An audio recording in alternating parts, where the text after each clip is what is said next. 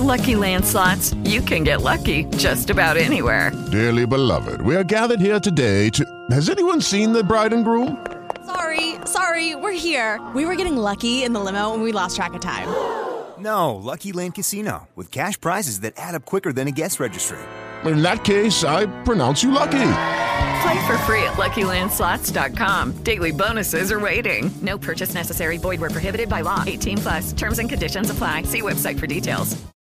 With the Lucky Land Slots, you can get lucky just about anywhere. This is your captain speaking. Uh, we've got clear runway and the weather's fine, but we're just going to circle up here a while and uh, get lucky. No, no, nothing like that. It's just these cash prizes add up quick. So I suggest you sit back, keep your tray table upright, and start getting lucky. Play for free at LuckyLandSlots.com. Are you feeling lucky? No purchase necessary. Void where prohibited by law. 18 plus terms and conditions apply. See website for details. Hey guys, this is Ben, And I'm Karen. and we want to welcome you to our first Crime and Compulsion Cult Classic episode.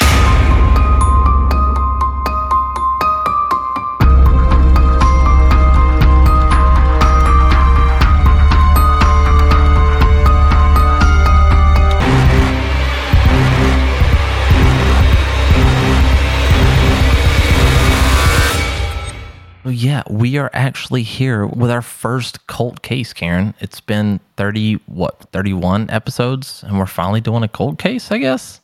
Well, in all technicality, this is episode 41. Yeah, yeah, yeah. You always want to go for technicalities. You know that? but we're finally doing a cult. me. And oh my God, my little cult heart feels so full because that's what I live for. But Well, wait until you see what I've got planned for episode 50 then. wait, no, no, no. Tell me now. Tell me now. no. But Though, so, oh, I, I will tell you something. what is that? Someone who knows a whole bunch about Someone cults. who knows somebody and then somebody knows somebody Josh, else. let's start a cult. Um, mm, might be joining us to do a crazy, crazy 50th episode. Okay. Wow. Like literally pause the recording. You you have to tell me what we're doing because I seriously got to know right now. No, you can wait. That's not fucking fair. You can wait along with everyone else. I'm about to start taking over our case episodes. you know that? I'm about to start deciding what cases we do because I can't take this fucking suspense anymore. Well, I'm going to put my like cult heart aside for just a few minutes because you know what? What? We have another review to read. Oh, Yeah. So I'm actually going to take this one. And this one is Rebecca Rosewood. You know that is, right? yes. That is Rebecca from Thrice Cursed, which, if you haven't listened to her, she's fucking amazing. Thrice Cursed podcast. Please go check it out. Yeah, definitely check her out. She's one of my favorites. She is, and apparently we're a favorite of hers because she gave us five stars and she said, Why haven't you listened yet? Karen and Ben are two of my absolute favorite hosts. Oh, my heart. Your cold heart. It sounds like you're saying cold heart. I know you're saying cult, but it sounds like you're saying cold. I mean, both of them fit. Wow. Okay. Thorough research and an excellent dynamic that can only come from a good marriage. It's Joke's all a on you. if you haven't listened yet, better start. You're missing out. So fucking Christ, thank you. That's like a huge compliment coming from you. We Especially appreciate coming from her. Yeah. Oh man. And then we also have another huge fucking shout out to to people that we don't deserve. We have new Patreons. Yeah. Where did y'all come from? Seriously, like we we don't fucking deserve y'all. But the least we can do is give you a shout out. So here is Karen, First, we have Jennifer. Which is amazing person, by the way. And then, girl, I need you to send me a message. Do I pronounce your name Ivy or Evie? It's spelled really pretty. It's E I V I. And both of them are awesome. Right. Like seriously, both of them are fucking awesome. But we want to make sure we get it right. So send us a message, and then we'll we'll do a, like a correction corner in the next episode. And then you know her, Ben. We have Imogen. Oh, Imogen. She's another one that's been there from the beginning. From day one, yeah. Like, seriously, she is amazing. We also have Jessica. Hi, Jessica. Welcome. What is up? Oh my gosh. We can't thank you enough. We also have Caitlin. Oh my gosh, Caitlin. We appreciate you so much more than you can ever imagine. And last but not least, we have Christina. Christina, which Karen has told me so much about you. She's over in Puerto Rico. She is. Hi from the United States. You're such a weirdo. I don't know. So, hi, Jennifer, Evie slash Ivy, Imogen, Jessica, Caitlin, and Christina. Welcome, guys. We love y'all. That's no fair. I can't do that. My uh my brain does not work that well. I can't remember all of that in one sentence. And then, just really quick, while I have Patreons listening, we do have a couple of tier three Patronuses? Patroni. We have a couple of tier three shirts um, coming out either tonight or tomorrow. tomorrow. Tomorrow, yeah. Um, and then I ordered some more stickers so that I can send out a third batch of stickers in We the should very, catch very near everybody future. up unless you literally subscribed within the last, I don't know, Right two and a now. half to two and a half to 24 hours. Yeah. So this third batch will then catch up all of the stickers. So as of this recording, your stickers are on the way to us so that we can get them sent out. But if you have subscribed to us in the last few days, we promise we'll message you, but let us know your address and we'll get your fucking stickers and everything else sent out to you right now. Yep. Yep. I sound like, well, I feel like I sound like the guy from King of the Hill Why? because I was just like, yup. Listen, y'all, I am sick again. I feel like I've said that way too many times this year. So my brain is not all the way there, but we're going to power through. Okay. We're going to Well, get she's through actually this. lying. She's not sick. Her brain's just not there anymore. I've been telling her to take some memory drugs. I am She doesn't so, want to do it. I am so sickly. I took a three hour nap today and I never nap. Oh my god. I literally started singing the Gilligan theme song in my head. A three hour tour. Wow. You didn't get like shipwrecked, did you? no. Okay. Just want to make sure. So guess what? This is yet another cash request. I mean, I'm not surprised. I'm pretty sure nobody else out there is surprised. Next episode, not this one, but the next one is not a cash request. I just picked that one that myself. you know of. Well, so far it has not been requested. I picked it myself. Everybody sending your for us right now. Somebody's going to request it. We've gotten several requests for this one, but the husband of someone I know sent us an email like way, way back in the day and requested this one right when we started the podcast. You say back in the day like it's been two years. It's been almost a year. That's insane to me. it's literally been like eight months. But get this What am I getting? I didn't realize this until today when I talked to him, but this happened in his hometown. And what I didn't realize is that he was actually in a juvenile detention center with the people involved in this case, and he knew one of the girls because they ran in the same circles. That's pretty crazy though. Like we actually know somebody that was, I guess, slightly, you know, doing time with them.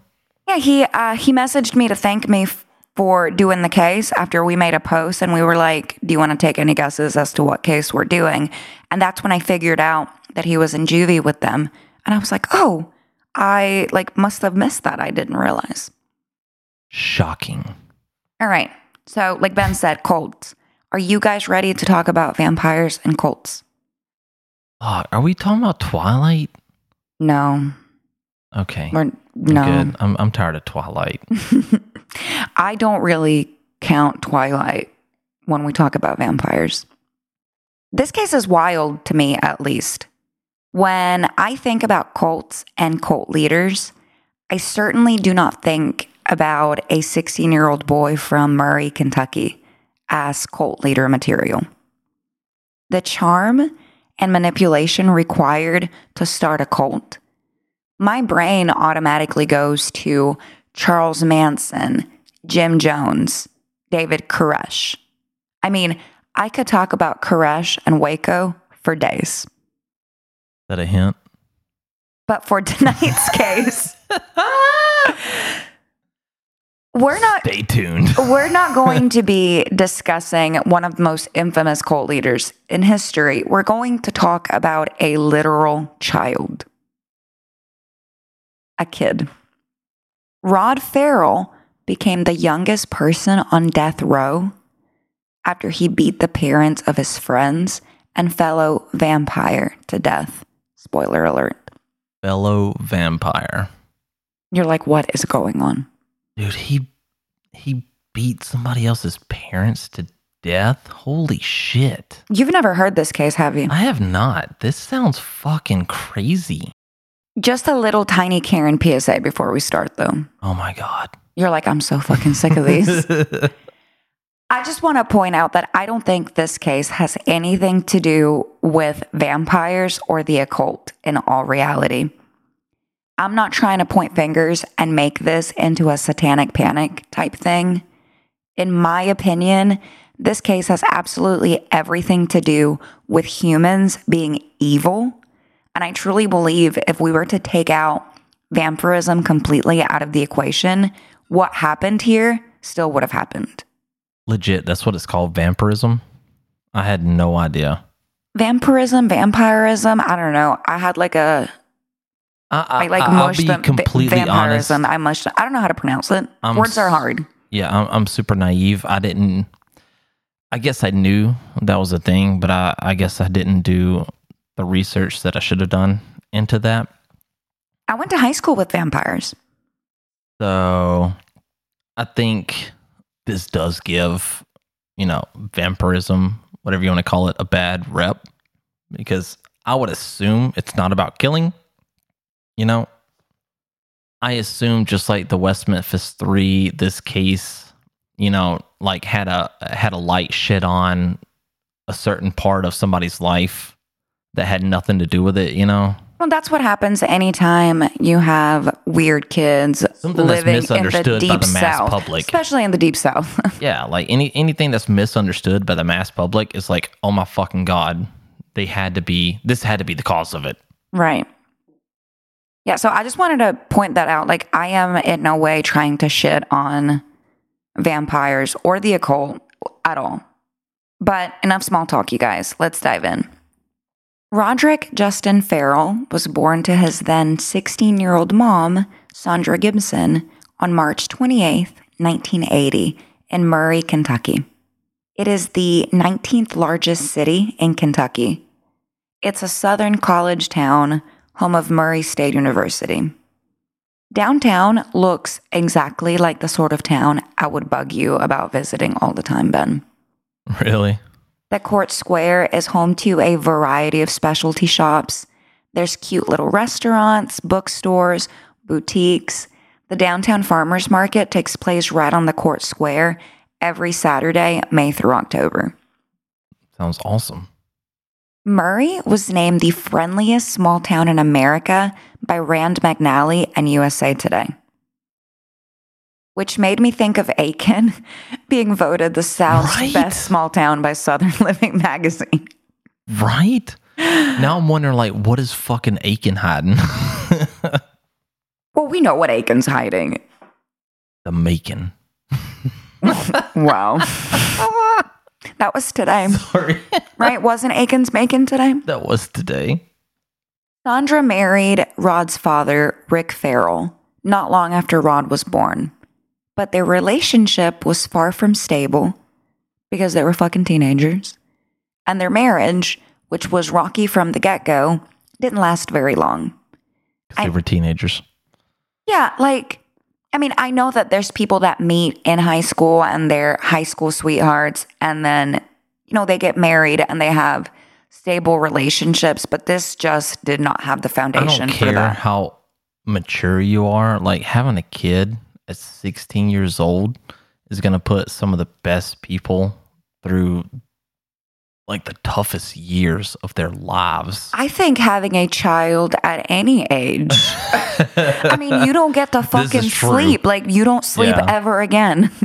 But like you could be the nicest fucking person in high school, throw a kid in the mix, and it's like, yeah, like you don't recognize that person anymore. I mean, within weeks of them getting married, Rick packed up and left. And within a year, they were divorced. Rick Ferrell, who, like I said, was also a teenager when Rod was born, abandoned him and his mother and joined the military and was never a part of his life again. As you can imagine, Rod did not have an easy life growing up. Sandra and Rod did not have a stable home life at all. She's been described as being a mentally ill parent. She couldn't keep a job for more than a few weeks at a time. She was also involved in sex work, which I think everyone knows by now how I feel about that. I don't see anything wrong with it at all. So I'm not pointing that out to say that she was a bad mother. I'm just saying it because it's in her background. If she had worked as a dentist or elementary school teacher, I would say that too. You will never hear me judge a woman or anyone else for being a sex worker. Right. I think it's like you said, like everybody knows you. You're not you're not judging anybody. All you have to do is present the facts and these are the facts that were given in this case, you know? Sandra and Rod bounced back and forth between living with Sandra's parents and public housing. And later, this is really sad. Rod even claimed that his maternal grandfather, Harold Gibson, sexually abused him when he was only around five years old, Jesus. according to Fuck. yeah, according to federal court records. But no criminal charges were ever pursued. And, you know, if it is true, I'm assuming, um, what is it called? Statute of limitations. Yeah, because it's like what, five or seven years, depending on the state, sometimes less. Yeah, it's pretty much fucking bullshit that states have to have a statute of limitations on rape. Oh, I agree wholeheartedly. Like, there's no statute of limitations on fucking murder, but there's a, a like, you can only, you know, come after this person after so many years or before so many years for fucking raping you. Like, bullshit. Agreed. And regardless of whether or not that is true, Rod was exposed to the occult from the time he was teeny tiny. Sandra was super into the occult and vampires, and that is no secret. But Rod has made claims that through his grandfather and a group called the Black Mask, that he was exposed to rituals, including the human sacrifice of a woman. That's some pretty heavy fucking accusations. Right. Damn. He also claimed that he was sexually abused not only by Harold Gibson, but that he was also gang raped by Harold's friends during rituals of the satanic cult. Wow. Harold Gibson obviously denied that he or his friends molested Rod or participated in cult activity. Gibson has said that Rod told fantastic stories and lived in a teenage dream world. As I said earlier, it is no secret that Sandra was interested in the occult. Sandra introduced Rod to vampires and the macabre from a young age. They bonded over Dracula films and Vampire the Masquerade. For any of you guys that are not familiar with that game, it's a role playing game, so think Dungeons and Dragons. I know that doesn't help you any, Ben. Ashley, I, I at least know what that is. I feel like I've talked about D&D enough that Uh, you've told me a lot about your adventures in it. Honestly, I kind of m- miss that I didn't play that as a kid, you know? it was a lot of fun. Right. Like, I'm a big enough nerd that I should have fucking known about that. Oh, I feel like you would have enjoyed it. Yo, D&D session at our house. We're about to throw down like three weeks from now. Let's go. In Vampire the Masquerade, you have this fictionalized gothic slash punk type of world, and players assume the role of a vampire.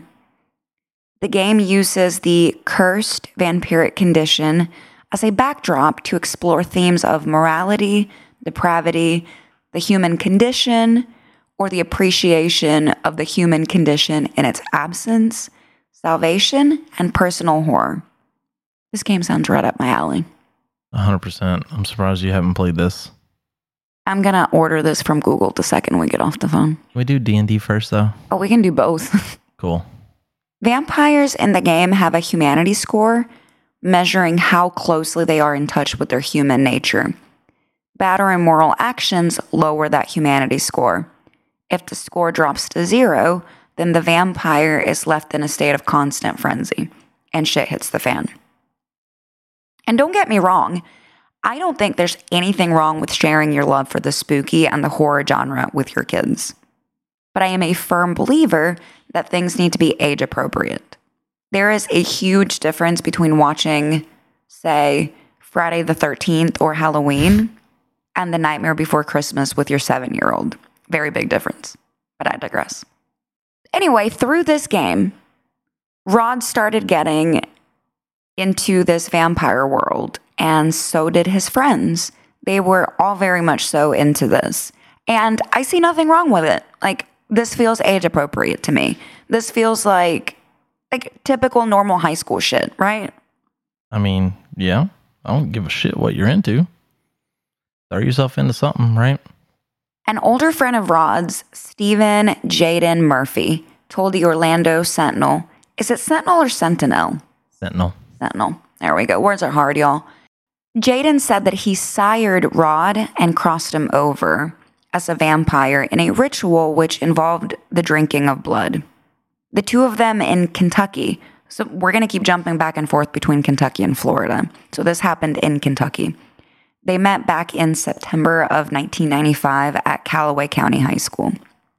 The ritual to turn into a vampire involved the two of them cutting themselves and then drinking each other's blood. So Jaden is who sired Rod. Rod and Jaden had similar similar Similar. interests in music and style of dress, and obviously everything vampire related. Sandra Gibson, meanwhile, sent some seriously intense letters to Jaden's 14 year old brother, according to the Sentinel, saying she would be his bride for eternity as part of the vampire family.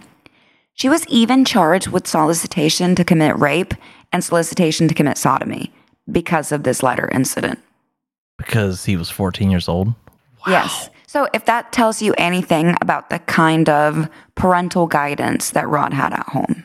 Wow.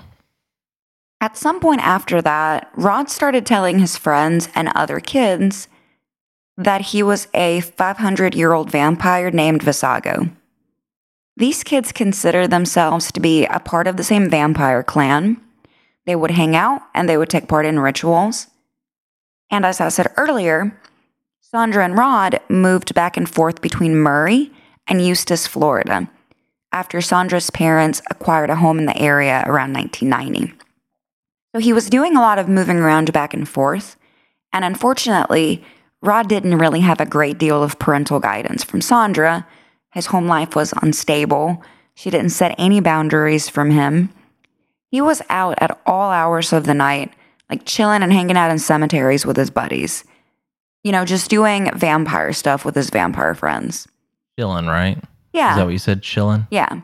Chilling. And Sandra was just pretty hands off. She was like, Oh, you were at the cemetery at one o'clock in the morning? Cool, cool.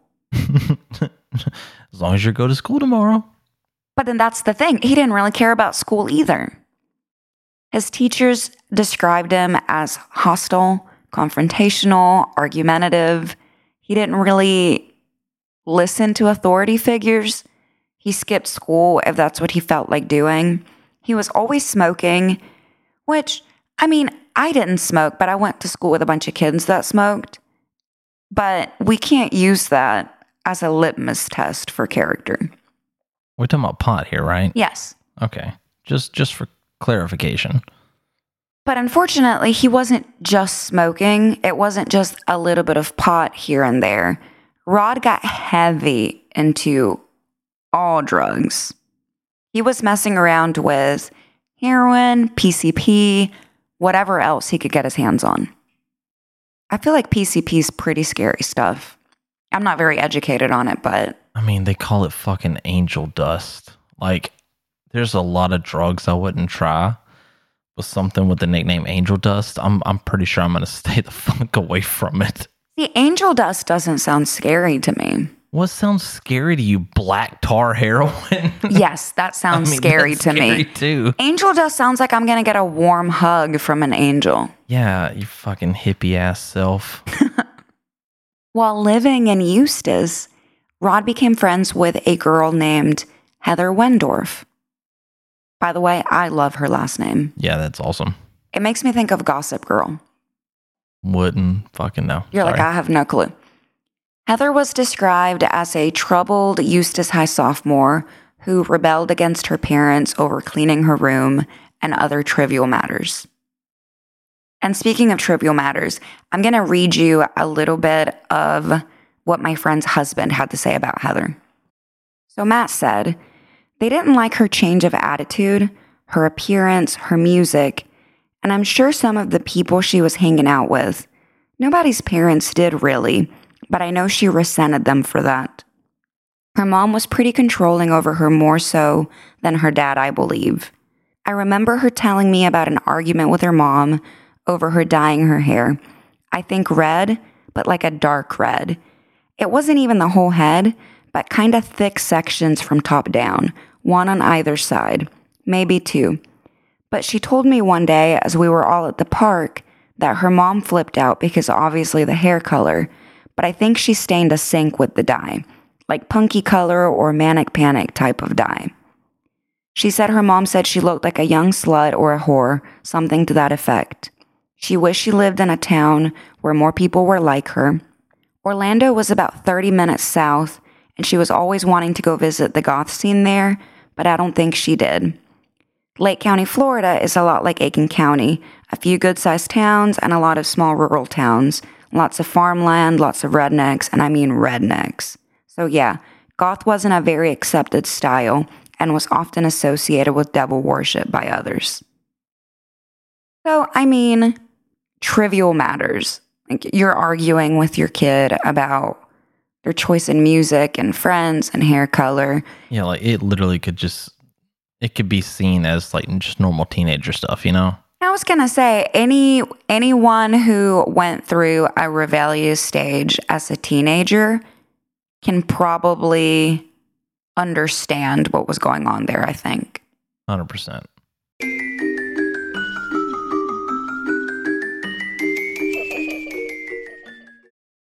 Hey guys, we wanted to talk to y'all about this amazing jewelry company we recently found, Ana Luisa Jewelry. That's A N A L U I S A. Right now, you can go treat yourself and get 10% off by going to shop.analuisa.com slash crime. Or you can simply go to analuisa.com and use our special promo code crime to get 10% off. When I came across their website, I absolutely fell in love with several pieces, and I just knew I had to have them. I found these tiny, dainty gold and pearl hoop earrings. They are so minimal and easy to wear. I get compliments on them all the time.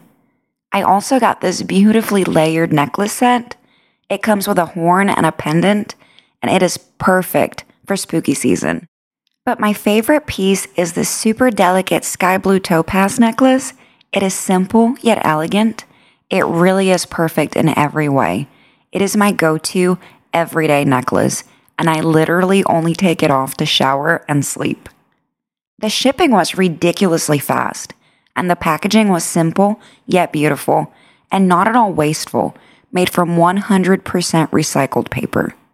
Their prices are super affordable, with jewelry starting at only $39. And on top of that, you can get 10% off by going to shop.analuisa.com slash crime. And again, that's A-N-A-L-U-I-S-A. Ana Luisa is conscious luxury, where you can find the most stunning carbon neutral jewelry that doesn't come at the Earth's expense. Everything is made in limited batches, with new jewelry collections released every Friday. Go to shop.analuisa.com slash crime. That is A-N-A-L-U-I-S-A. And treat yourself and your loved ones with an additional 10% off. I absolutely 100% recommend them. They are a great brand, making beautiful and sustainable jewelry. We'll post the link below in the show notes. With the Lucky Land slots, you can get lucky just about anywhere. This is your captain speaking. Uh, we've got clear runway and the weather's fine, but we're just going to circle up here a while and uh, get lucky. No, no, nothing like that. It's just these cash prizes add up quick. So I suggest you sit back, keep your tray table upright, and start getting lucky. Play for free at LuckyLandSlots.com. Are you feeling lucky? No purchase necessary. Void where prohibited by law. 18 plus terms and conditions apply. See website for details.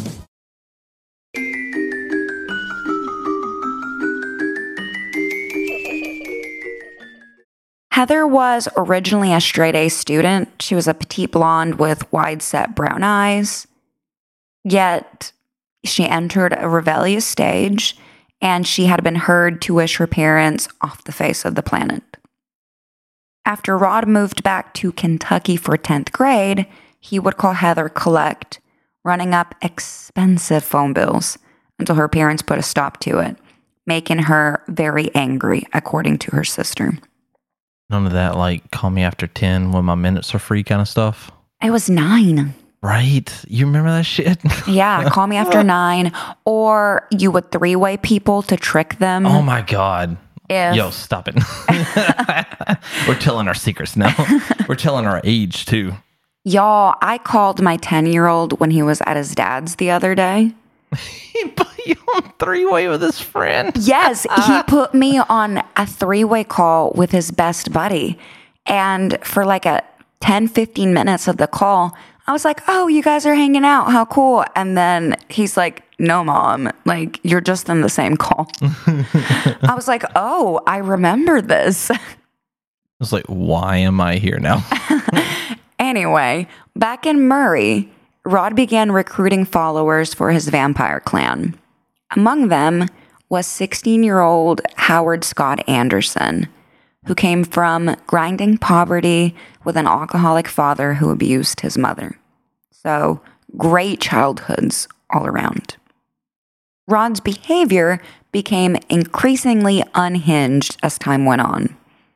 In October of 1996, he allegedly broke into the Murray Calloway County Animal Shelter, gruesomely killing two puppies. Oh, fuck. Are you serious? Allegedly. According to the book The Vampire Killers, Rod was later arrested on charges of burglary, trespassing, and cruelty to animals.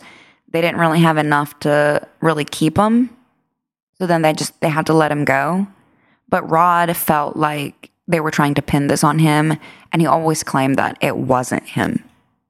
Both Jaden and Rod left school when they were 16. They dropped out. Both were unemployed and really had no career prospects or any concrete plans for their future. There was this guy on Reddit that did a did an AMA a few years ago. I like stumbled upon it. And so according to him, he was a part of Jaden's vampire family. And he had some really interesting stuff to say about this case. Unfortunately, I can't verify whether any of it is true or not, so I'm not going to bring any of it here. But if you're interested in reading what he had to say, I'm sure a quick Google search would turn it up. Interesting. Yeah. Again, I digress. Sorry, y'all. Anyway, around that time is when Rod started having issues with Jaden's vampire coven, clan, family. I'm not sure which word vampires prefer. I've heard all of them used interchangeably. If you're a vampire, let me know. The rules of Jaden's vampire family, I'm going to go with family, were very clear. They had to put their family above everything else. They had to remain loyal. These kids were super into their beliefs. Rod said that he hated his life and often fantasized about death, but also he felt like he belonged when he was with the group. And he opened up to Jaden about a lot of things. There was this one night that he went on a walk with Jaden and some of the other kids. And apparently, this is something that they would do. They would go on walks, they would talk about the things that were going on in each other's lives, the things that were bothering them and hurting them. And they would like talk through these things and try to help each other out. I mean, that sounds like a fucking family to me. I feel like that's better than what a lot of typical 16 year old boys have Yeah. in their friends. so you can come up with the best fucking like insult for the other person. Right. That's what most 16 year old relationships are. And as they were on this walk, they came across a kitten. And trigger warning for animal abuse. Rod picks up this kitten and they continue walking. And the kitten is purring at first. But then something must have spooked the kitten because it stopped purring and, you know, like arched up his back and became uncomfortable, I would assume, because then it scratched Rod. And as soon as the kitten scratched him, Rod turned it on its back and flung it against the tree, killing it. Fuck that, man. You know how hard you have to fucking throw a cat? Kill it? We That's- have a kitten and she does all kinds of martial arts, and I have never seen her even come close to getting hurt. You just said she does all kind of martial arts. Yeah, like in the air. what? All I she is- does. Literally, all I hear is kung fu fighting. do, do, do. But no, like that's that's fucked up, man. Like, I couldn't imagine how hard you have to throw a cat, like kill it just by just by throwing it. You know, like that's insane. Mm-hmm. Yeah, don't don't do that. Jaden said that he was shocked by this, which, like, no shit, Sherlock. I would have been like, what the fuck? And he was already concerned with Rod's obsessive behavior and drug taking, so he began to distance himself from Rod. Rod was a self proclaimed Antichrist, according to the Embrace a True Vampire story by Aphrodite Jones and he just wanted to do pure evil. And the other kids in this vampire family were just not about that life. As more and more time went on, Jaden said that he started getting even more concerned about Rod because he seemed to be going down a much darker path. He then began challenging Jaden in role plays and acted like he was the leader of the family.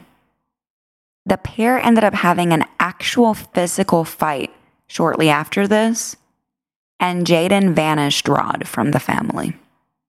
Rod later told police that he was tired of being a blood doll and he wanted to lead his own family. He managed to recruit some members, which included Howard Scott Anderson, who would often be described as Rod's right hand man. So that was the kid that we talked about earlier that had the miserable upbringing and the really unstable family life. Right.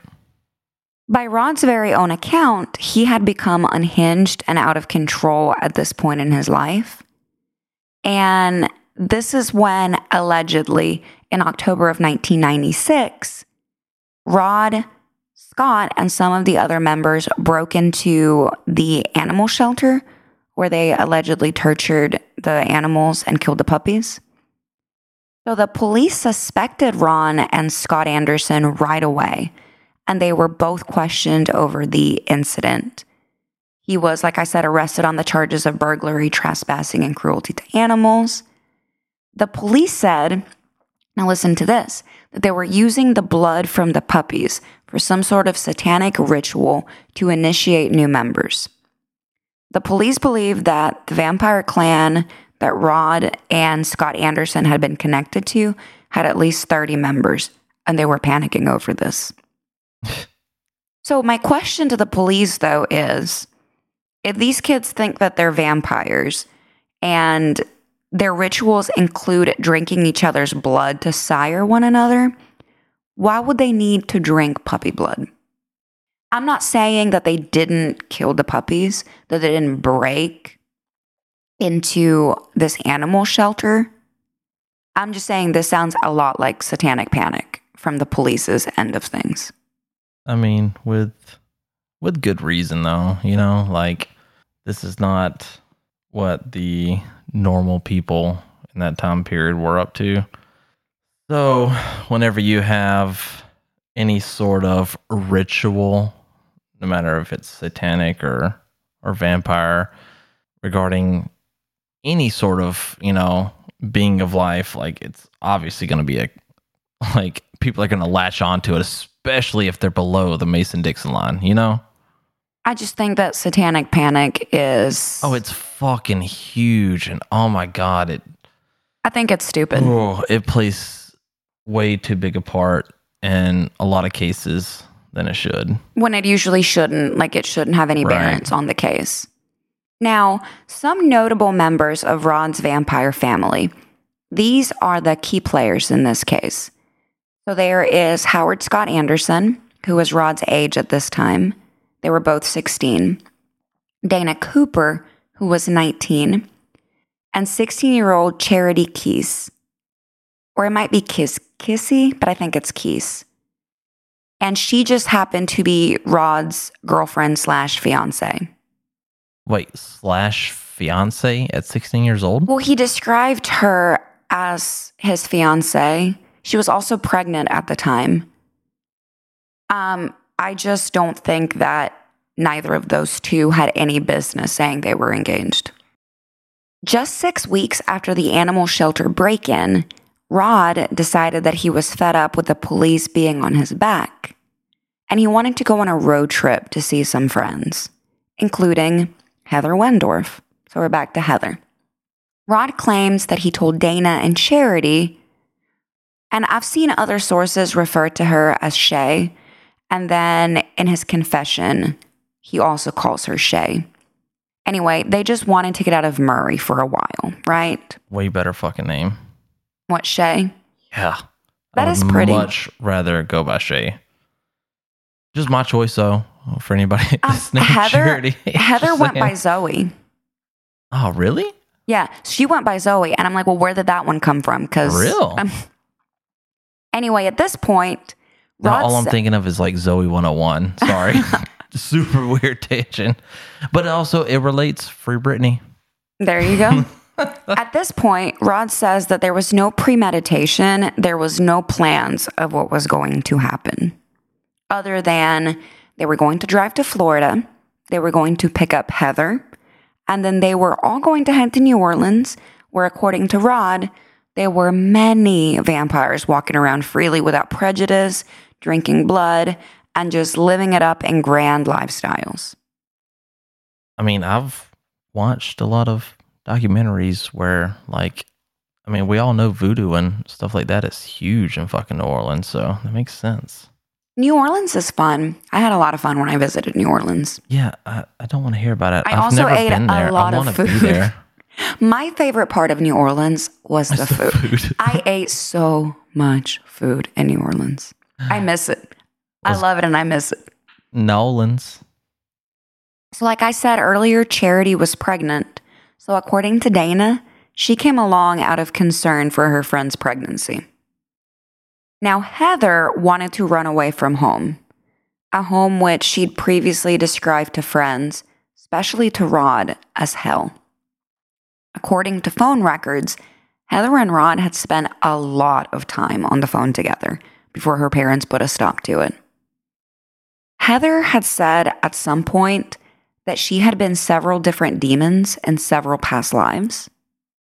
She had scared her non occult friends by telling them that she drank blood and called up spirits of the dead.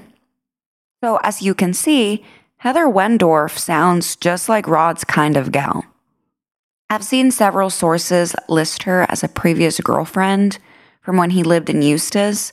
Several other sources just call her a friend.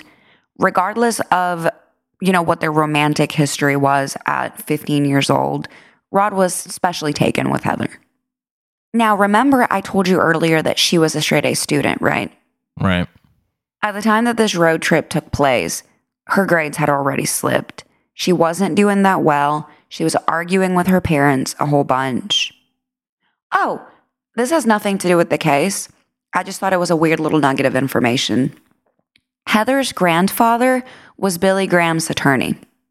What? like the the super famous evangelist. Yeah, I know who Billy Graham is, Karen. So I just think that the fact that I live in South Carolina. I know who Billy Graham is. okay, so I just think that the fact that Heather Wendorf is who she is, and then the fact that her grandfather was Billy Graham's There's all kind of turns in this fucking case, man. I'm like, oh, All well, kind of terms. We throwing out every religion in this case right now. Um, so this is going to bring us to November 25th, 1996, which is like right around time for Thanksgiving. Are you? of course, you brought up food again. And Thanksgiving, I can't wait to make my rosemary lamb. oh my god. So, November 25th, 1996, Rod dropped a 10 strip of acid. That sounds like a lot. It's essentially. I've never done acid. That sounds like a lot. You're the expert. Is that a lot of acid? I am not You're a the expert. psychedelics Is that a expert. lot of acid? I mean, I'm trying to talk if you would let me. Sorry, I'm on a 10 strip of acid. A 10 strip of acid is essentially 10 hits of LSD blotter paper in strip form. Now, I am not a psychedelics expert, Okay. unlike what Ben Okay. just told you. But in my unprofessional opinion, that is a heroic dose of LSD. To me, 10 hits of acid, I mean, that's just a really high dose and it's just reckless. And that's coming from someone that feels like LSD isn't like other drugs because it can really be a teacher above all else if you let it. And I mean, sometimes in order to learn, you have to learn a hard lesson. And sometimes that means crying in fetal position. And this, what Rod is doing, like dropping 10 hits, uh, like to me, that just, it ain't it. All right. And that's all I have to say about it. you definitely don't sound like an expert on it at all. I am not a psychedelics expert at all. Y'all don't let Ben lie to you. But don't take 10 hits of acid. Or, I mean, if that's your thing, d- do your thing. Just Build don't, up your tolerance, though. just don't murder people. that that that's a, that's a good point too. I mean, I think that's a, a great life, just like life lesson, life rule in general. just don't murder people. Do whatever you want to do. Just don't kill anybody doing it. It is unclear whether the others dropped any acid or if other drugs were involved. So he drops 10 hits of acid and then they start driving to Florida. When the group reached Eustis, Florida, they went to Heather's house first.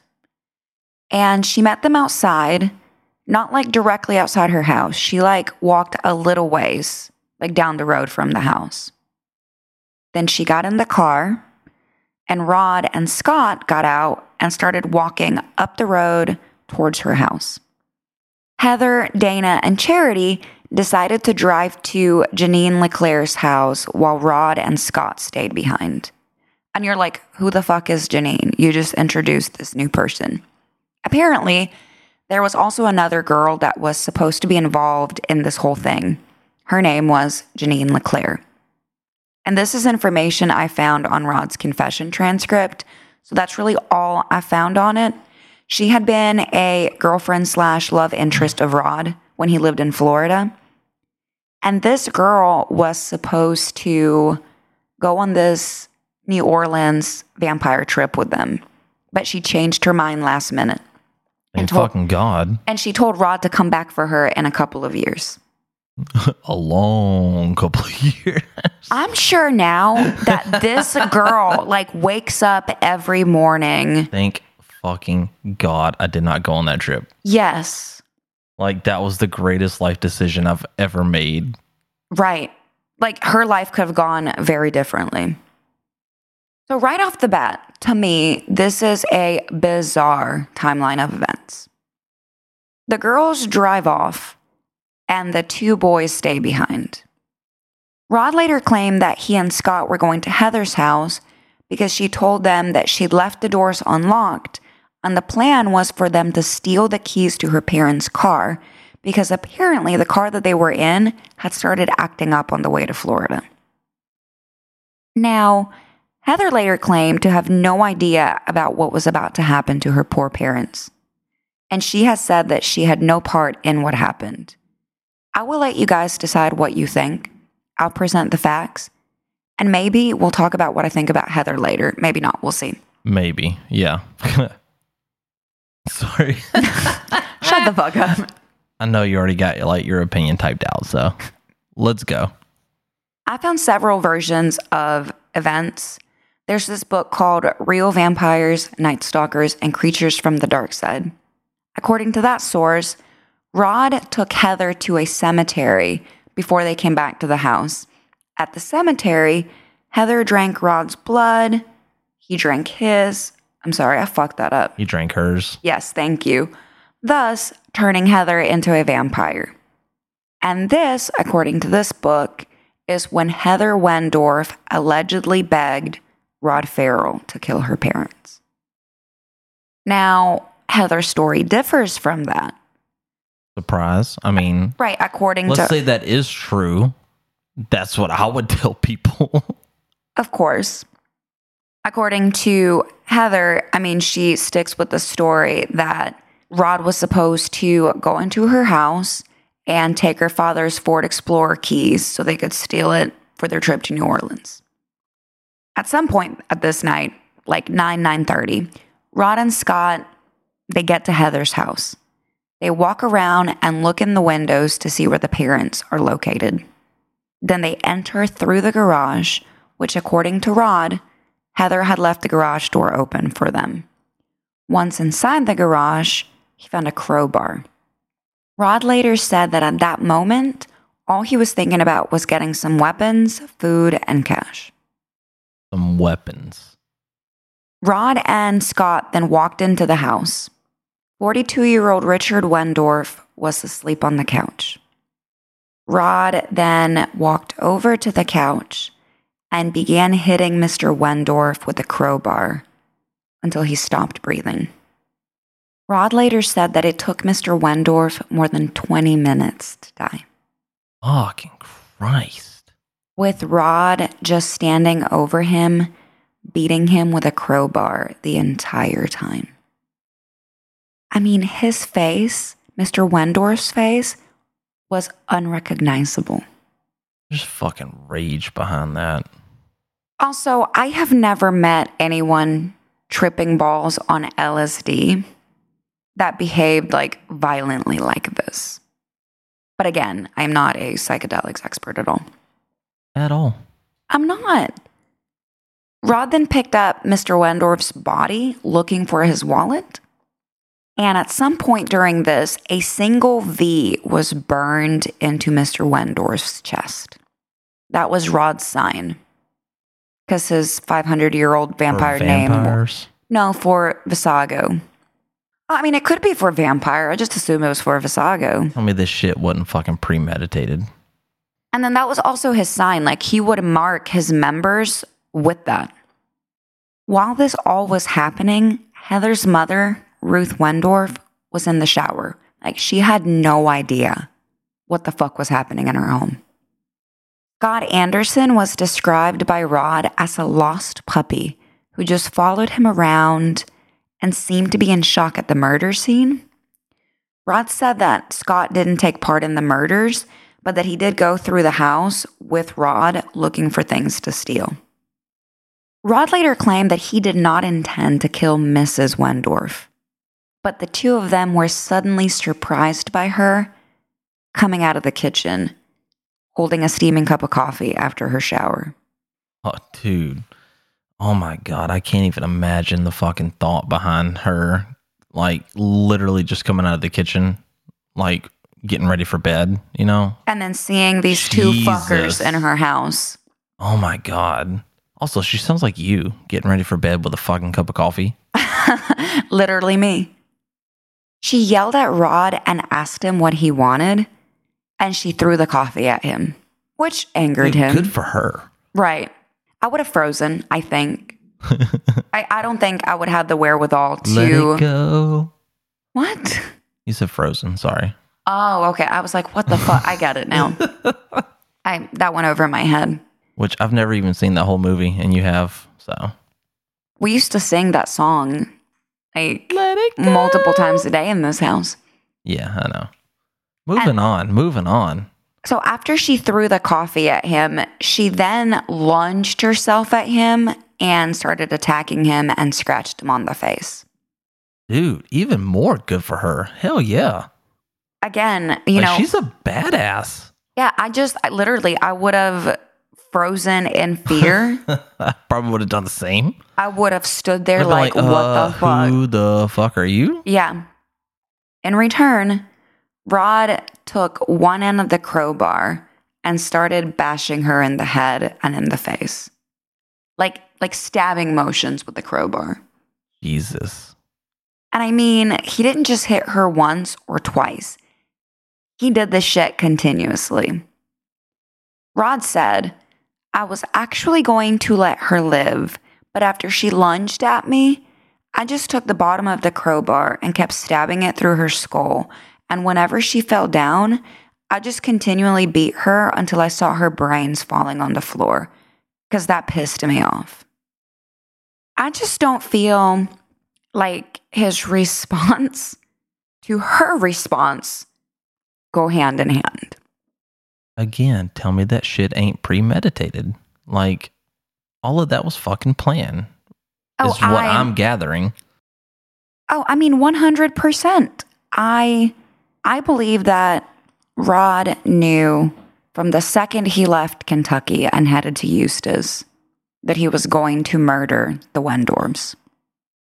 I mean, the only person that truly knows is him, but being as someone that's studied a lot of, you know, cases like this, yeah, it, it 100% sounds like this was his planned.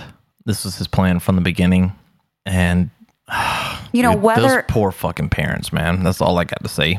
whether or not Heather Wendorf was involved, whether she knew, we'll talk about that um, on part two because we still have like an entire more hour worth of content for you yeah, guys if you regarding. didn't know, this is a two-parter. if you didn't tell by the title, Yeah, so it is a it is a two parter. Um, so we're still going to talk about you know what happens, um, how Mr. and Mrs. Wendorf were found, uh, what Rod Scott, uh, Charity, Dana, and Heather did after the murders, the arrests. We're gonna we have a lot to cover still. Aaron's got a lot of shit to break down for us. Yeah, I keep trying to not do two parters. I keep trying to condense everything to just one episode, and I can't. Honestly, I'm okay with two parters. I like knowing as much as possible about a case. I think our listeners do too. Um, after part two, we're actually going to do another deep dive, though, kind of like we did for Michelle and Dave Knotek. Oh shit, are you serious? Mm-hmm. What? I'm not going to tell you what the case is yet, Surprise. but we are going to do another deep dive. Um, I'm thinking, based on the case, anywhere from four to six episodes. Oh my god, please let it be. Don't let it be as bad as fucking Shelly Knotek, man. I can't handle another bitch like her. It's a really dark, bad, I mean, I, awful case. I'm sorry. We we are It- it true kinda crime. We don't be. cover we don't cover anything that gives the warm and fuzzies. like, it kind of has to be, I guess, if we're gonna go into four episodes. But yeah, dude, And- Shelly Knotek was roof. If you Yeah. have not listened to it, please, like, go go listen to it. Or Karen does don't. a It's great pretty fucking shitty. job. Or do. and also speaking of deep dives, um, our Patreons, Patronuses, Patroni, Patroni. they voted between two cases um, for a deep dive series. And they voted before shit got fucking crazy too. They did. The, Like, for real. And they voted um it was between chris watts and the murdaugh murders and like ben said it's before things really hit the fan too and they still picked the murder. the murdaugh murders Yeah. so starting this month um i believe next week we will have the first murdaugh murders episode but And that who knows how long that's gonna fucking last? Because shit is still unfolding right now. Right. So my plan for right now is to cover it in September. Then we'll take a small break to do a Halloween themed case. And then November, December, at, you know, the very minimum will still be murder on murder Don't cases. skip over my like creepy laugh there. Ah, ha, ha, one. Oh my god. Okay, never mind. Skip over it. Fucking Christ.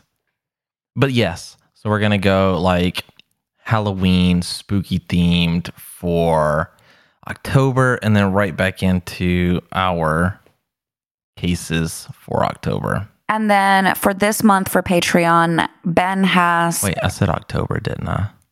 yeah, I meant for November. it's all October. It's, It's it's either October or pre-October It's or pre October, post-October. post October, um, Holy October for December. Holy October For December. Really? what the fuck is wrong with you? There's Turkey Halloween. There's Turkey October. I don't know. Uh, so yeah, for this month, Ben has um, another a, a Florida case for yeah, you guys, we're like going all Florida cases. and it's also it also involves essentially a child, uh, another Fetus. Another fetus committing murders, which is insane to me. Hold on. okay, they're past the age of 15. Let's let's, let's just make that clear. First I think all. anyone like 20 and under is a literal fetus. yeah, but just so everybody's old. clear. I'm old. they're past the age of what, 16? They're they're past the age of 16. Yeah. So um so that'll be on Patreon. So if you guys um you know you can sign up for as little as a dollar a month on Patreon. Uh you get stickers. You also get um Patreon members on tier 3 get a really awesome like Patreon exclusive shirt. And you can find Patreon at Patreon.com slash crime and compulsion. you can also find us on Facebook. Crime and compulsion. You can find us on Instagram. Crime and compulsion podcast You can find us on Twitter. At crime compulsion. You can email us. Podcast at crimeandcompulsion.com. And we also have a really awesome website. crimeandcompulsion.com. And that's it. That's all of our socials. We're not cool enough for like Snapchat or TikTok. I almost said Tic Tac. Oh, like the candy. showing our age there. Yeah. all right, guys. Until next time. And remember, don't be a cunt kid.